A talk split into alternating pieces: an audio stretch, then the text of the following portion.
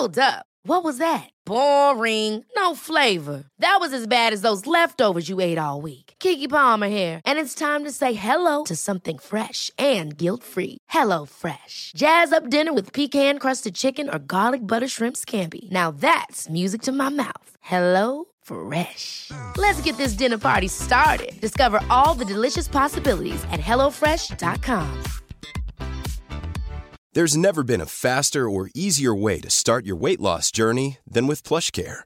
PlushCare accepts most insurance plans and gives you online access to board-certified physicians who can prescribe FDA-approved weight loss medications like Wegovy and Zepbound for those who qualify. Take charge of your health and speak with a board-certified physician about a weight loss plan that's right for you. Get started today at plushcare.com slash weight loss. That's plushcare.com slash weight loss. plushcare.com slash weight loss.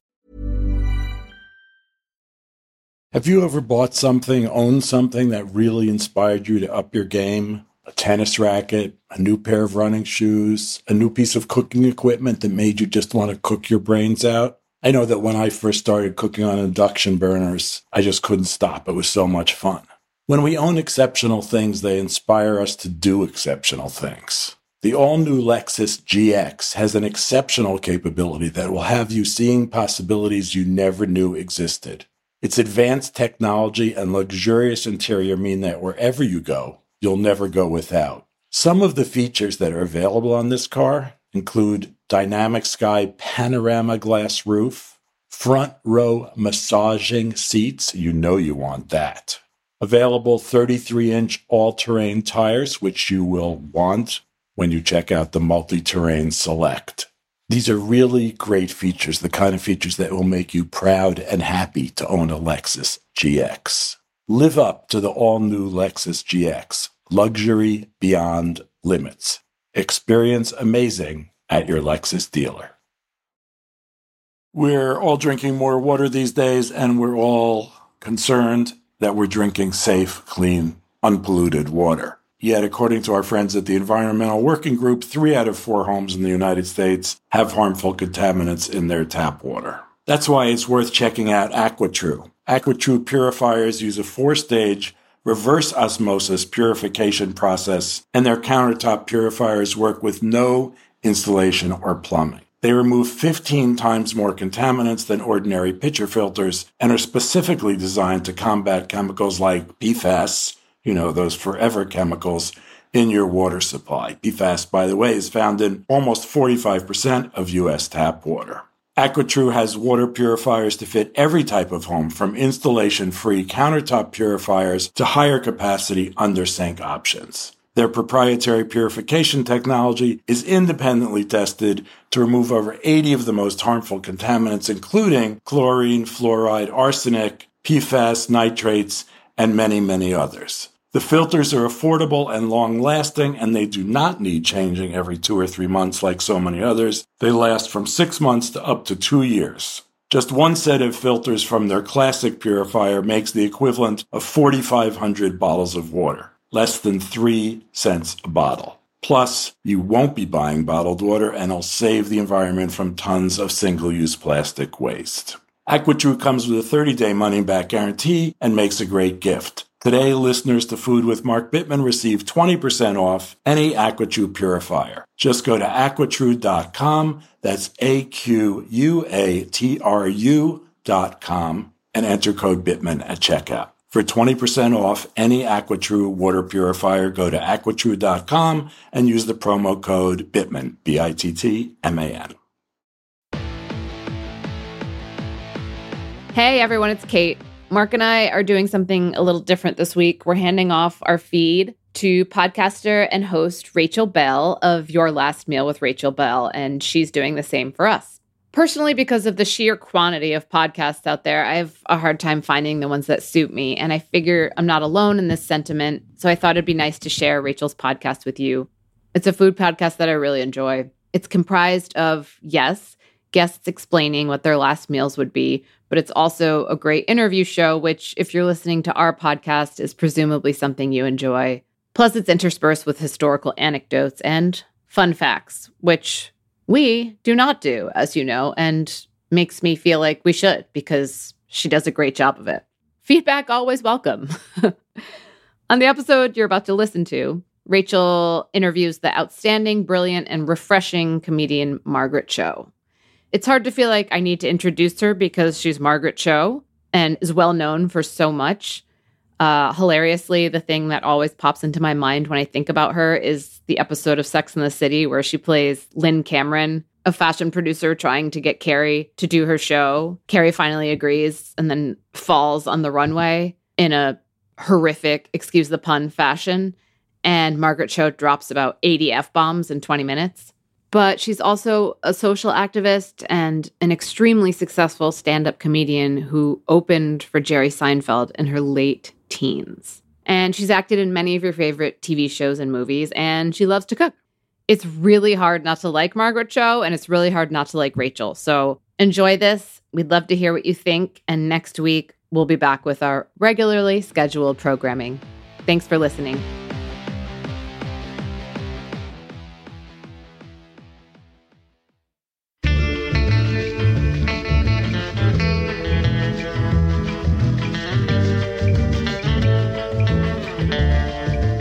Rachel Belle, and this is Your Last Meal, the show where celebrities share stories about the foods they love most, and we dig into the history, culture, and science of those meals with experts from around the world. Today on the program, legendary comedian Margaret Cho. Yeah, I've been doing comedy for 40 years and I still love it. Margaret has countless comedy specials and albums, is an Emmy nominated actress, and an activist. She is just about to take off on a new tour called the Live and Livid Comedy Tour, doing stand up around the country from April through September. When you talk to Margaret about food, it becomes clear very quickly that she's a cook, she is a food lover, she loves food from all around the world. Basically, stars are just like us. Margaret is obsessed with eating, but sometimes it gets a little bit weird. Margaret shares some of the stranger things that she craves, for example, AirPods. And then we'll hear from you, my lovely listeners, about some of your favorite out of the ordinary food combinations. Plus, the dichotomous world of spam, an ingredient with a fascinating history that is equally loved and judged. All of this coming up later in the show, but first, my conversation with Margaret Cho.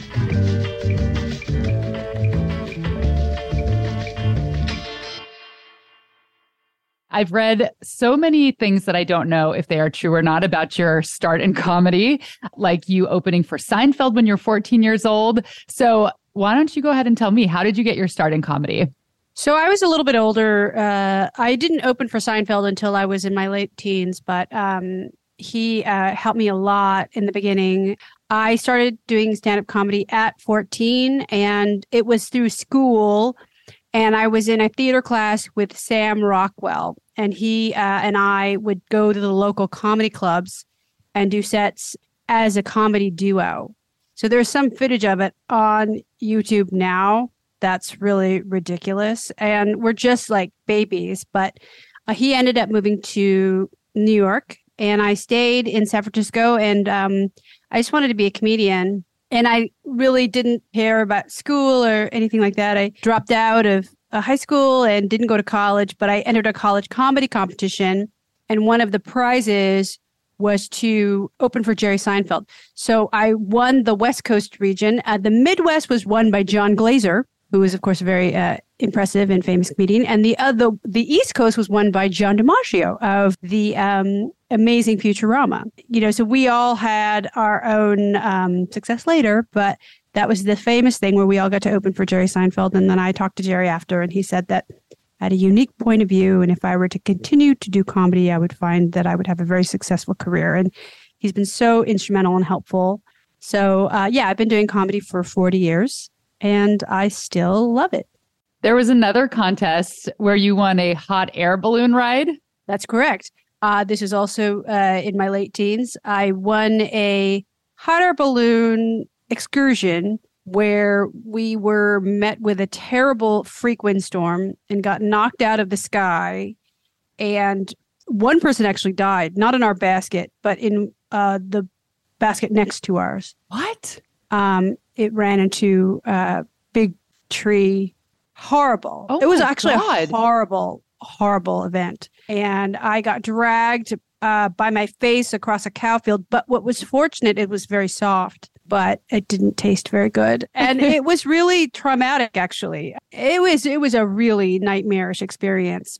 And you were on a date, weren't you? I was on a date with a with a gentleman who was very chivalrous actually on the point of impact, he actually used his body to shield mine, and his arms actually took the blow for a lot of it, which is actually pretty incredible. You know, when we're tested at that moment of impact, you know, it's incredible what people will do.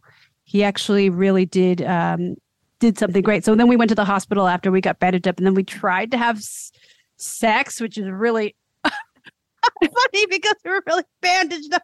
I never saw him again, but I think that uh, you know what a great guy. I have to say, I've learned that I am bad in those situations. One time, a friend and I, we were snorkeling, we were in Thailand, and underwater, my friend was going, shark, like gurgling, like shark. I instinctively put her between me and the shark. I tried to kill her. I tried to have the shark kill her.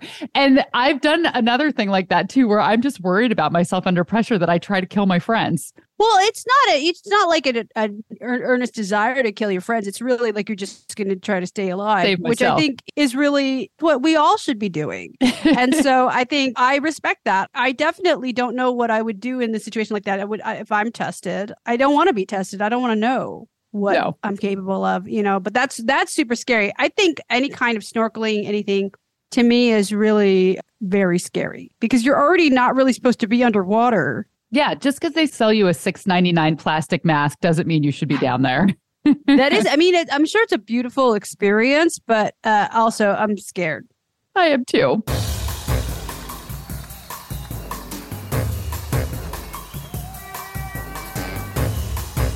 You grew up in San Francisco. Can you tell me a little bit more about uh, your culinary experience as a kid, whether at home or just what your family would eat in the city? Well, we are really into uh, foraging. Uh, my family would always go to the conservatory and the arboretums and steal plants in order to propagate them and eat them. And then we would go on specific like journeys, you know, whether it's Yosemite or different national parks and steal plants in order to cultivate them and eat them. I have no idea what they are, but my grandparents would also make their own medicine. Hmm. They would use an old crock pot.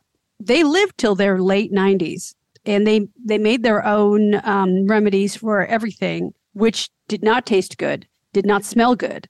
They would always be brewing something in the crock pot. So that was part of it. There was a lot of sort of like foraging, getting the plant based cures, a lot of folk medicine. A lot of our culinary stuff was really like we're living off of the land. We had gardens in the backyard, in our front yard, which I still do now. I cultivated a beautiful crop of tomatoes and strawberries last year. And it made me feel closer to my family because that's just the kind of thing that we would do. I haven't made any medicine though. So it's interesting because usually when you hear of people foraging, they're taking the actual food off the plant and eating that. Did your family do that, or did they only take the whole plant and then regrow it at home?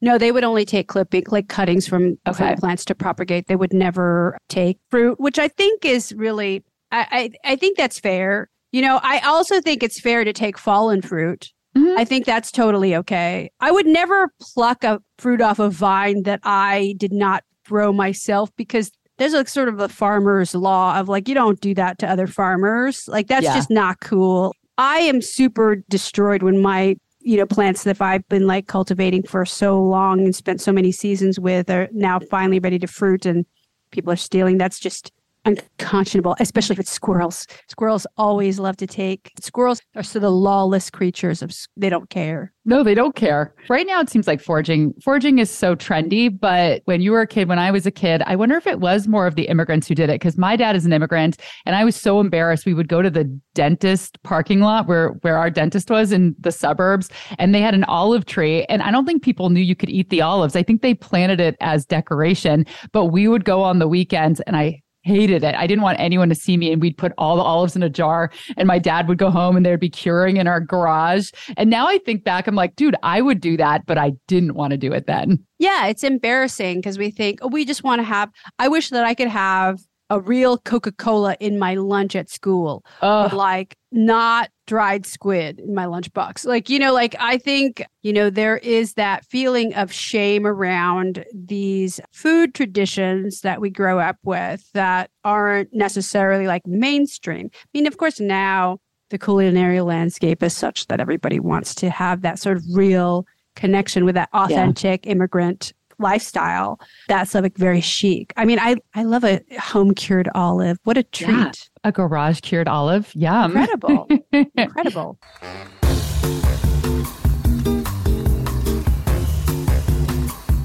My dad would also see cactus fruit growing in people's backyards, and he would knock on the door and ask if he could harvest it. This was in a Bay Area suburb, and not a single one of these people knew that the fruit that grew on their cactus was edible. So they were very confused, but they still let the Israeli man traipse through their houses and cut off all their cactus fruits. Once again, very embarrassing as a child, would absolutely do the same thing now. All right, time for a quick break, but when we return, Margaret Cho reveals her last meal.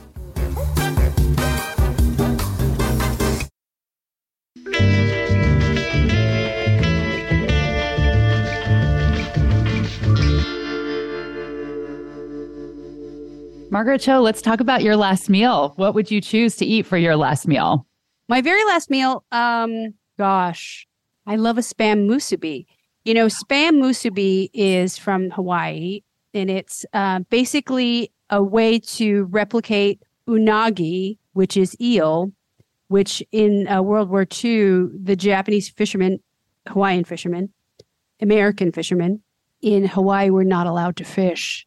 And so they were trying to figure out how can we recreate our foods by not allowing to fish. Like that's like so barbaric to not allow fishermen to fish. So yeah, so they started to take spam, which was readily available. And they put a similar glaze, the unagi glaze, which is like a sweet soy sauce on it and put rice and wrapped it in nori seaweed and created a kind of a faux unagi for themselves. And then this itself became quite a delicacy and it's something that I really love. And now they actually created teriyaki spam. You know, the gelatinous coating, the spam afterbirth? Yeah. that's in there, that weird placenta. Yeah. That is um got sort of a soy sweet base I would also probably make a tom kha ga, which is my favorite Thai dish, which is the coconut shrimp paste soup with I put shrimp paste in it with chicken. I love Thai food and I have um such a a great appreciation for it that I won't even go to a restaurant. I have to make it myself. Oh. To make it the right way. And I it takes a while. Like the galangal is sometimes hard to source if you're not going to specifically a Thai market. Right. Uh, also lemongrass. I mean lemongrass is more readily available, but the makrut lime leaves that I think are hard to get to. I have to go to like a Thai grocery to get all the things. And so I would probably make myself a really coconut forward, not with coconut milk, but coconut cream. Yes. guy.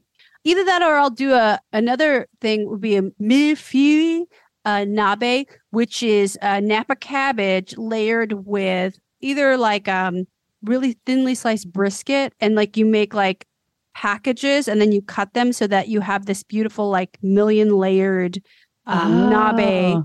Uh, different kinds of mushrooms on top, and then I'll actually I have a bonito that I'll scrape. I'll I have the big hard tuna. Oh yeah, like a, the big just hunk like of chunk. Yeah, and I'll, I'll scra- I have a scraper and I'll scrape that, which makes my cats get very interested.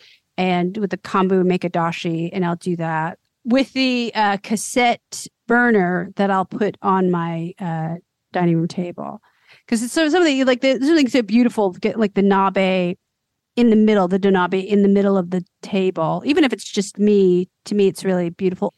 I love that. I lived in Japan for a year and that was one of my favorite mm. traditions was just sitting on the floor around the little coffee table and everyone eating out of the same pot and so it always seemed like one person would designate themselves kind of the leader and towards the end they would put the noodles in or the rice in and mm-hmm. I loved how in that country when you went out to dinner and also with nabe someone would this was my experience at least when we would go out to dinner with a big group someone would serve everyone to make sure everyone got you know if it was a big bowl of soup like everyone gets a shrimp because you know i always get mm-hmm. anxiety when you're splitting food you know mm-hmm. like chinese food because people they don't pay attention and they take all the shrimp so i yes. like the person in charge of distribution that's always really loving when people put uh, food on your plate. Yes. You know, while while eating, and that's very much my parents' way of doing things. They were like piling food on my plate, the like the, Yeah. the choicest little pieces, and you know that's so beautiful. I I think um yeah, that's a really loving gesture. But Japan is really the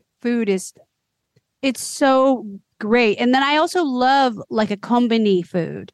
I love oh, the onigiri. onigiri. Oh, it's so good. It's I the best. love it. I love it. And I love um the weird desserts with the red bean and like mochi balls. Yes, that's my favorite so too. good. Or the fish Ugh. cake. Or the fried chicken. We don't have a kombini culture here, which is really sad. The egg salad, it's so good. Oh, it's so soft on the fluffy white bread. I know you Yeah. could eat a whole meal at 7 Eleven and be very happy about it.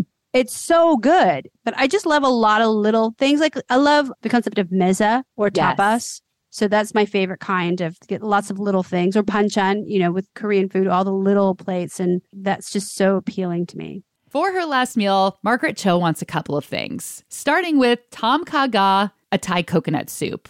So, going back to the Tom Kha Ga, you said that you like to make it at home and not at a restaurant. Have you not had good versions at Thai restaurants? Of course, they're delicious, but they're somebody else's interpretation, Okay. which for my palate, it's not mine. Mine isn't necessarily good. It might not be good, but it's good to me, which is all that matters. So I love cooking for myself because I can make the food perfect, tailor made for me and not have to sort of think about like, how is this properly done? Or how is this the right way? You know, it's just my interpretation and it's only for me and sometimes my cats. I think it's unfortunate that a lot of people who live on their own don't cook for themselves. I think people think, oh, that's something to do when you're with other people or when you have company. I think people eat a lot of convenience foods and easy foods. And and I'm like you. I feel like I'm worth cooking for. I love cooking. I love food. I'm gonna Mhm. make whatever I want, even if it's just me. I don't care how involved it is. Yeah, and I do love a quick convenience food as well, and I'll also Sure. just really enjoy that, you know, and do it the way that I want. But I think cooking for yourself, it's the most loving thing to be your own like personal chefs, or best is also like growing things and then eating them. You Mhm. know, like that to me is like really beautiful. Like if I can in the summer have like tomatoes and basil from my garden, it's just so spectacular. So I think, yeah, you got to cook for yourself. It, it's not hard. Also, if you want to cook for other people, it's best to cook a lot for yourself so that when you cook for others, it's not a scary thing, not performative. You know, it's like, oh, I do this all the time, so it doesn't matter. I have like such a packed kitchen with all sorts of equipment. That's my luxury. Clay pots at the Donabes. I have a Don- Donabe smoker. Oh, the mochi machine. The mochi machine. You have a mochi machine? Yeah, I have a tiger mochi machine, which it's just really special. Yeah, I love it. I, I love to just cook for myself and also cook for others. The main attraction of Margaret's last meal is spam musubi.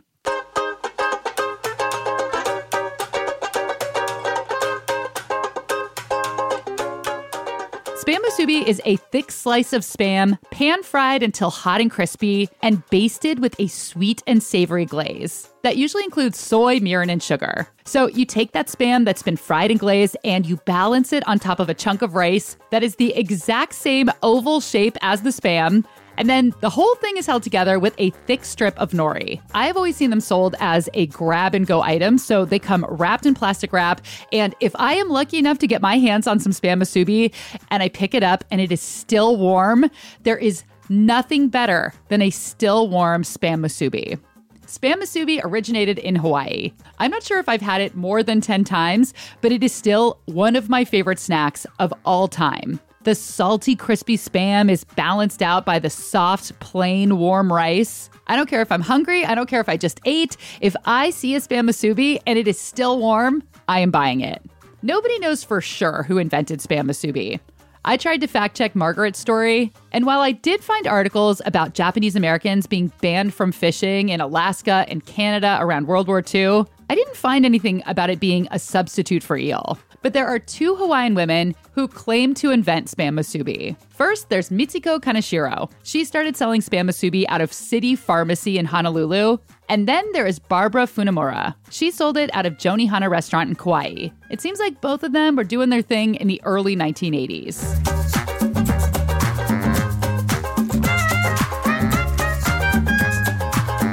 Spam was invented by Hormel in 1937, and it became really popular during World War II when it was a main ration for the U.S. military. U.S. soldiers, they had Spam with them quite a bit. That's Robert Ku, professor of Asian American Studies at Binghamton University in New York and author of Dubious Gastronomy the cultural politics of eating Asian in the US. Now we're going into the Korean War and then the Vietnam War. Spam was for whatever reasons a item that was really in high demand by a lot of the people who were living in the areas where the US military were being set up. So it's not just the Pacific, of course, it's also in Europe. The British were very much into spam for a long time. Even the Russian armies were um, sharing in on the spam because the US were allies. But particularly in the Pacific, different islands like Guam and Hawaii, Okinawa, the Philippines, and Korea became the sort of the main areas where spam uh, was embraced by the local population.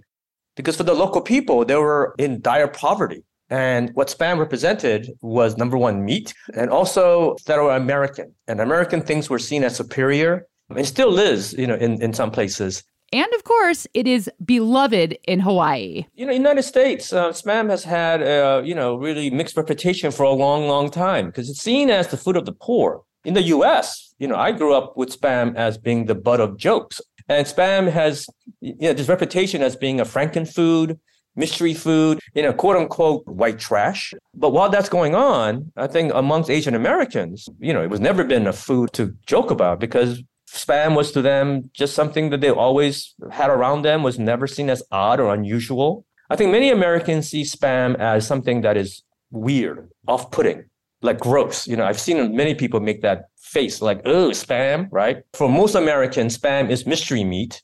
But for many Asian Americans and Pacific people, it's miracle meat. Everything's in perspective because I mean, think of all the disgusting packaged processed foods that, you know, people in middle America eat, things that white Americans eat. I've seen people who eat hot dogs would like scoff at spam, which makes right. no sense because if you look at the label, spam is very wholesome. There's there's only like four or five ingredients in, in, in spam can of spam.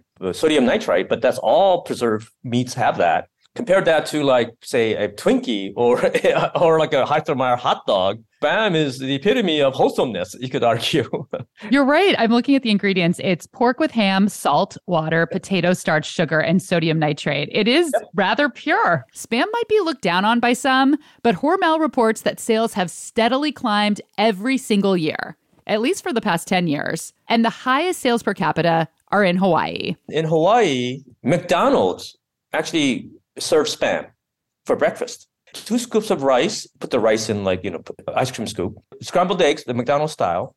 And then you can have either Portuguese sausage or spam. But you know that in Hawaii, they also serve a version of cup ramen in both Burger King and in McDonald's. They do? Yeah, yeah. So you can go to McDonald's in Hawaii, order a Big Mac along a side of saimin noodle soup. Yeah, that's my favorite, one of my favorite things. Are there any other dishes you can think of that came out post World War II and all these other wars you're talking about where spam just became a part of all these cultures? Are there any other iconic well, I mean, dishes a, like musubi? Yeah, for Korean American, spam has a very prominent role. Among the most popular Korean Amer- Korean and slash Korean American spam based dish would be spam kimchi fried rice. Kimchi and spam is like a marriage made in heaven. It's just crazy how good it is. I guess the most famous sort of Korean dish that has spam is what's called budae jjigae, And budae means military base. And so it's this mishmash of all these ingredients that you associate with American convenient food. So hot dogs and spam and canned baked beans, along with like ramen noodles, go in a big pot with like, you know, Korean, you know, gochujang and other flavorings. And then you make a stew. And that's a very famous dish for Koreans because it evokes the wartime. It's so interesting how, you know, obviously in wartime it's terrible and then afterwards these dishes become beloved even though they're from these foods that, you know, they yeah. had to eat because of rationing. I think nostalgia is very powerful. Even if you live through poverty and war, these morsels of food that at that time was such a saving grace, right? Delicious. They remember that when you have nothing else to eat and you eat something even partially edible is so delicious that memory of the deliciousness survives long after Robert argues that dishes like spam musubi or spam fried rice aren't Asian American. They are just American. Asian Americans have been part of this country as long as any other immigrant, right? So Chinese came to America in large numbers way before the Irish or the Italians or the Jews. However, for Asian Americans, it's very difficult to be seen as legitimately American. You're perpetually foreign. And it's something that many Asian Americans of three, four, fourth generations struggle with still to this day. And so if you look at something like a typical American food, what are they? Hamburgers, hot dogs, pizza. Uh, those all have European origins who came after, let's say, the Chinese did, right? But why is Chinese food? Things like egg rolls and wonton soup and, you know, kung pao chicken, whatever it may be, still seen as foreign when it is as American as apple pie, right? Which um, isn't American either and also comes right, from Germany. Right, right, yeah. And so for me, spam, um, musubi, and all spam related dishes that Asian Americans and Pacific peoples enjoy is part of the American experience. Asian Americans are just as American as any other American group. Plus, today, Asian food in America is so popular. Oh my God. Everyone's eating it. I think to me, American food can be defined by the people who reside in this country. And American people are made up of hundreds of different languages and cultures and you know religions, you, you name it. And you know, to me, they're all equally American.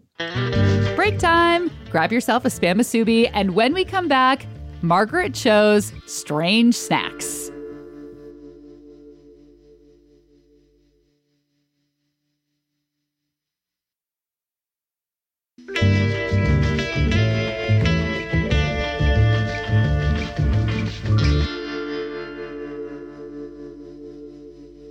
I heard you talking about a snack on some video series that was one of the oddest combinations I've ever heard. I was very impressed, but it started with a raisin bagel and it ended with mustard. Oh, it's so gross. It's a raisin bagel with, I think maybe not toasted, but fresh, and with uh, cream cheese, Doritos, and mustard. It's so gross, but there was something about it I don't know why. I think it's just a really satisfying thing. It's I think with the sweet with the mustard and also the the weird feeling of a raisin bagel as well. All of these things that are kind of very unconventional slammed together. But I think chips in a sandwich is oh, always oh, a good idea. Chips in a sandwich is very it's like is this supposed to be here or is it not supposed to be here? I think it's really great. I don't necessarily take too kindly to fries in a sandwich you're really taking it to the limit with the fries in a sandwich. But chips in a sandwich, I think is great. It's what Crispy lettuce wishes it could be. Yeah, it's what lit- lettuce should be. If but you know, lettuce has its place too. I love a crispy fried onion in a sandwich as well. Mm-hmm. Yeah, or shallot. The one place that a French fry is good though is in falafel. In Israel, they stuff full mm. French fries in, and that actually mm-hmm. works well. Mm-hmm. Or like a a doner. Doner never yes. really quite cracked America, which is so sad to me because actually I think it's one of my very, very favorite foods. And I mean, we have kebabs and we, of course, have a lot of different Mediterranean, Middle Eastern options here, of course. But yeah, it's it's more of a sophisticated street food than we're capable of. We're the hot dog people. Yeah, which I also I love a hot dog. I love um any kind of a a bagel dog. I oh. love I love a Vienna sausage even. I love spam. I love cubed cured meat.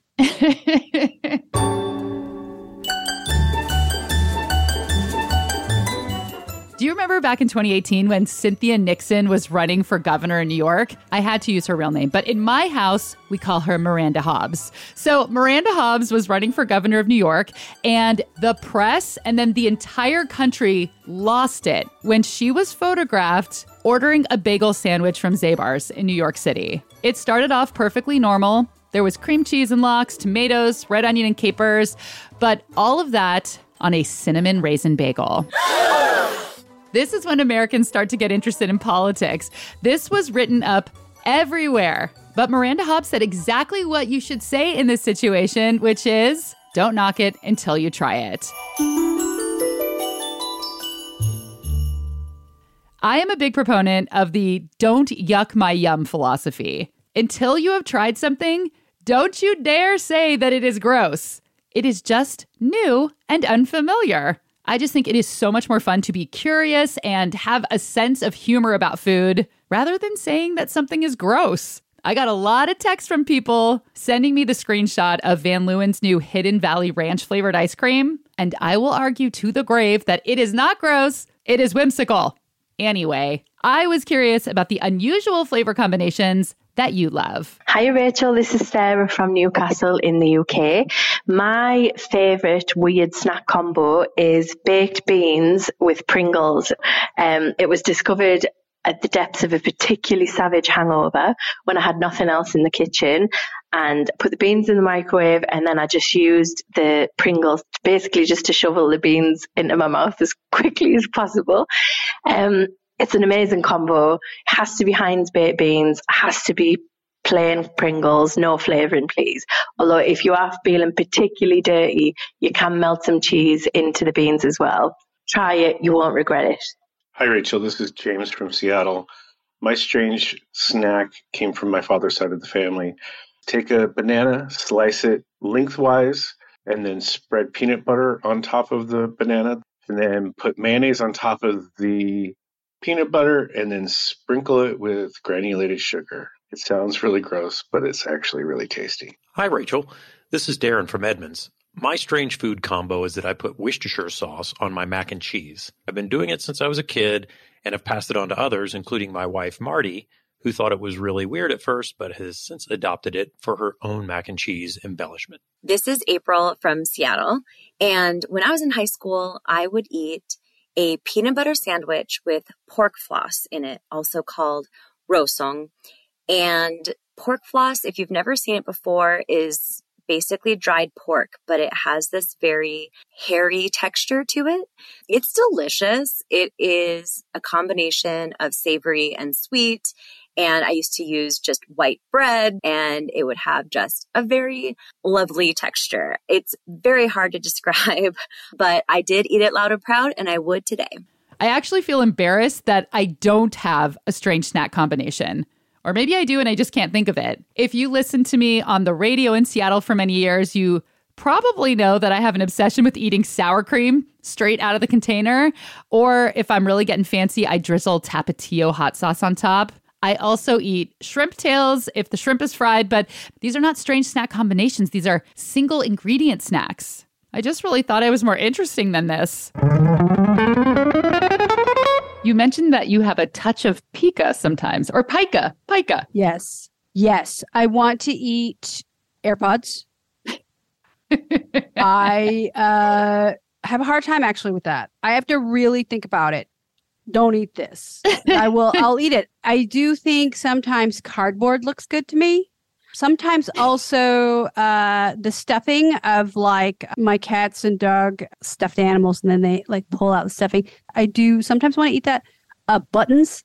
I've not eaten any of these things, but I have to actively say to myself when I see them, don't eat that. Has that been your whole life? Well, I had a thing of like eating lipstick when I was a really little kid. And I think it was just because it just smelled somehow like I wanted to eat it. And and I did eat it, which is not good. I, I think I always have, but I've never actually indulged in it. I've never actually done it. I wonder what that is. It makes me think of cartoons where someone's really hungry and their friend looks like a giant chicken leg. I love that. It looks so good because the steamy lines are coming off it. Like yeah, perfectly and you, and you see a button and it just looks like the most delicious spam musubi to you. It does. Or if it's sometimes when plastic melts, I think it's going to be like creme brulee, like a melted sugar. Yeah. It's not. No, not good. and that was Margaret Cho's last meal. Make sure and get tickets to Margaret's live and livid comedy show. She is visiting a lot of cities. Chances are she is visiting a city near you. Find a link to buy a ticket to Margaret's show in the show notes. Thanks to Robert Ku, professor of Asian American Studies at Binghamton University and author of Dubious Gastronomy. And if you want even more spam, go back to my episode with Keiko Agena, Hawaiian native and Gilmore Girls star. Thanks to all the listeners who shared their snacky stories. My apologies if you did not end up on the show, but I put the call out on Instagram. I sent out a request in my newsletter. So if you want to participate in future shows, make sure you're subscribed. Just go to rachelbelle.substack.com. It is completely free, but if you are feeling generous, you can donate to the show there. Your Last Meal is a Slide Down the Dinosaur Media production. Created and produced by me. This episode was mixed by everyone's favorite fisherman, Randy Torres. Theme music by Seattle's own prom queen. If you're not already, make sure you're following along on Instagram. I'm Hello Rachel Belle. And please subscribe to the show, rate the show, review the show. All of those things are free. They only take a moment and they really do keep the show going. I'm Rachel Belle, and this is Your Last Meal.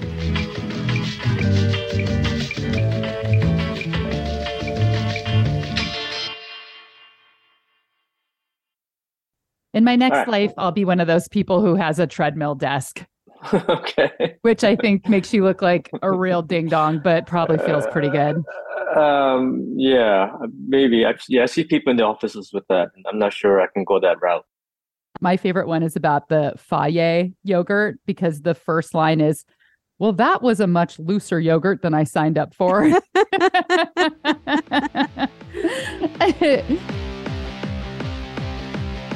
Thank you all for listening to today's feed drop with your last meal with Rachel Belle and Rachel's guest, the one and only Margaret Cho. You can follow Rachel on Instagram at Hello Rachel Belle. Belle has an E at the end. And Twitter, I'm Rachel Belle. You can follow Margaret Cho on Instagram at Margaret underscore Cho, C H O, and on Twitter at Margaret Cho. Uh, Margaret's also on tour right now, and you could find details about that at margaretcho.com. Thank you again, and we will see you, hear you, talk to you next week.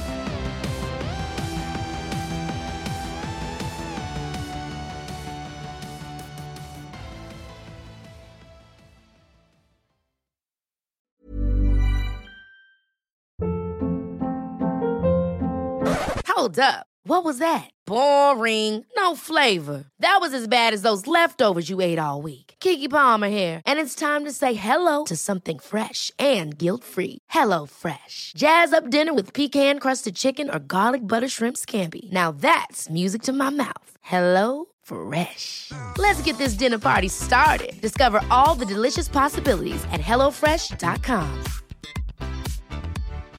Why don't more infant formula companies use organic, grass fed whole milk instead of skim? Why don't more infant formula companies use the latest breast milk science? Why don't more infant formula companies run their own clinical trials? Why don't more infant formula companies use more of the proteins found in breast milk? Why don't more infant formula companies have their own factories instead of outsourcing their manufacturing? We wondered the same thing. So we made ByHeart, a better formula for formula. Learn more at byheart.com.